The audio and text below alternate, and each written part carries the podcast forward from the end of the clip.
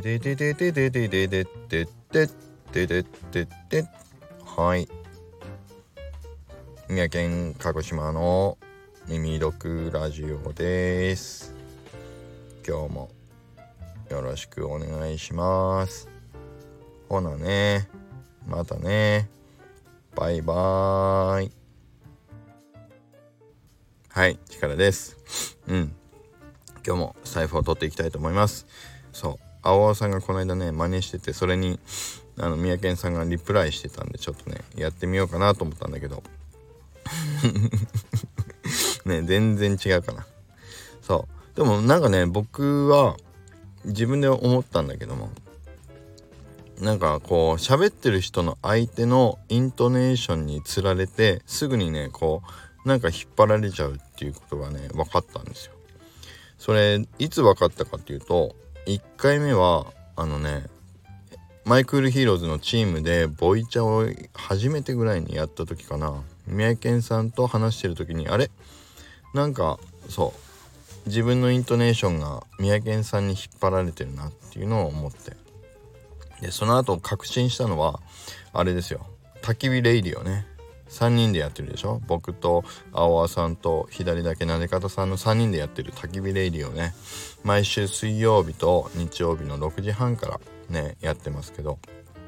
あれね青輪さんも左だけなで方さんもねあの関西弁なんですよ。2人とも。で3対2でしょ？で2人でずっと関西弁喋ってるから僕もねなんか引っ張られるんですよ。でも僕関西弁喋れないからなんか半端に引っ張られてすごい聞いたことが 聞いたことがない鉛のイントネーションになるっていうね。うん。そういうのがね何回もあるんですよね。焚き火レイディを僕自分で聞いててもあれ 変になまってるなって思う時があって。あれね僕がなまってるんじゃなくて僕がなんかわかんない。そういうあの何癖があんの癖っていうか系統なのかもしれないけど。相手が喋ってる相手のイントネーションにちょっと引っ張られてつられちゃうっていうねことみたい。うん。ねわかるかな？こういうこと何？感じる感じたことある人って他にもいますかね？うん。ちょっとねなんかいるならコメントいただきたいです。うん。あそうそう。相手のね口調にイントネーションに引っ張られてしまうことありますってね。うん。いう人いたら是非教えてください。でね前あの会社の同僚で関西弁の人がいたんですよ。でその人と大体ね一緒に営業回る時にそう一緒に喋ってるとあの毎回言われたのは「あなたは関西関西出身なんですか?」ってね僕のことも言われて「いやあの関西住んだこともないしほとんど行ったこともないし、ね、ユニバーサル・スタジオ自体も行ったことないです」って「えー、そうなんですか?」って言われるんだけどだからやっぱりねずっと喋ってるとその癖がちょっと出ちゃうみたい。ね。ということでこんな雑談どうでもいいんですけど3分過ぎちゃいました。そうまあでもねあの映りやすいっていうことみたいです。だから僕のね焚き火レイディオすいません。ちょっと変なイントネーションあれって思ったああれは僕のせいじゃなくて2人のせいですね。2人が関西弁で3対2だっていうね。あ違う。2対1だっていうね。うんことなんで。はい。ご了承ください。いやもういやこんなこんな雑談いいですね。あのちゃんとねスキップしてくださいね。僕のタイムスタンプ書いてあるからね。コメント欄でスキップしてください。はいで今日は何の話をしたいかというとえっ、ー、とブラ。またね連続してブラの話をちょっとしてみたいと思います。ブラはねもう結局僕やっぱりねいろいろ調べていったりするよりも使ってみようっていうことであの使ってみ始めています。で使ってみたところで思ったことをあのー、まずねちょっとみんなに紹介したいと思うんだけどえっ、ー、とねブラはえっ、ー、とあのまあとにかくいろんなのあるんだけどとにかくえっ、と使いやすい。し、えーと、使ってみて損はないっていうふうに思いました。で一番ねあのそう Blur の何て言うんだろうログインの仕方とかあのそういう細かい丁寧なやつはきっと青青さんがそのうち、うん、 Blur のログインの方法って何なんとかねやってくれると思うんで是非そっちの、あの放送にお任せしたいなと思うんだけど。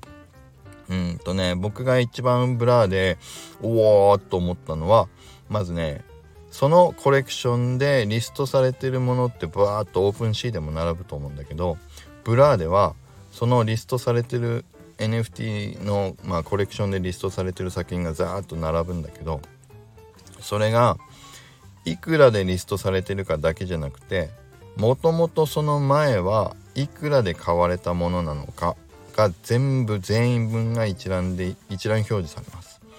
ね。わかります？だからフロアで安く並んでる NFT がその前にいくらで買われたものなのかっていうのが見えるんですよ。ね、でこれを見てるともういろんな傾向がもうもろに分かってきます。でさらにもう一個 Blur では一覧表示同じ表示のところでその NFT 売られてる NFT リストされてる NFT がBlur でリストされているのか OpenSea でリストされているのか、まあ、それ以外のプラットフォームでリストされているのかも一覧で一発で分かります。ね、だからこれでパッと見て分かるのは一番フロアで安く売られてるものがどこでリストされたものでそれがいくらで買ったものがいくらで今リストされてるのかパッと一覧で見れます。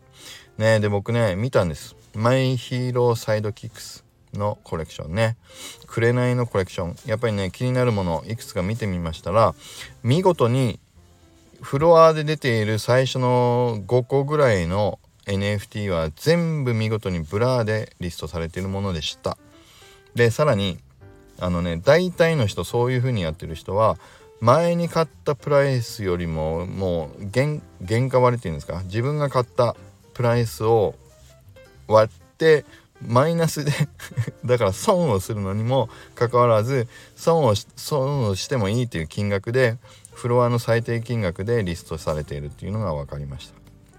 ねだからこんなのねこんなのずっと繰り返してる以上はどんどんコレクションのフロアプライスが落ちるに決まってますよね。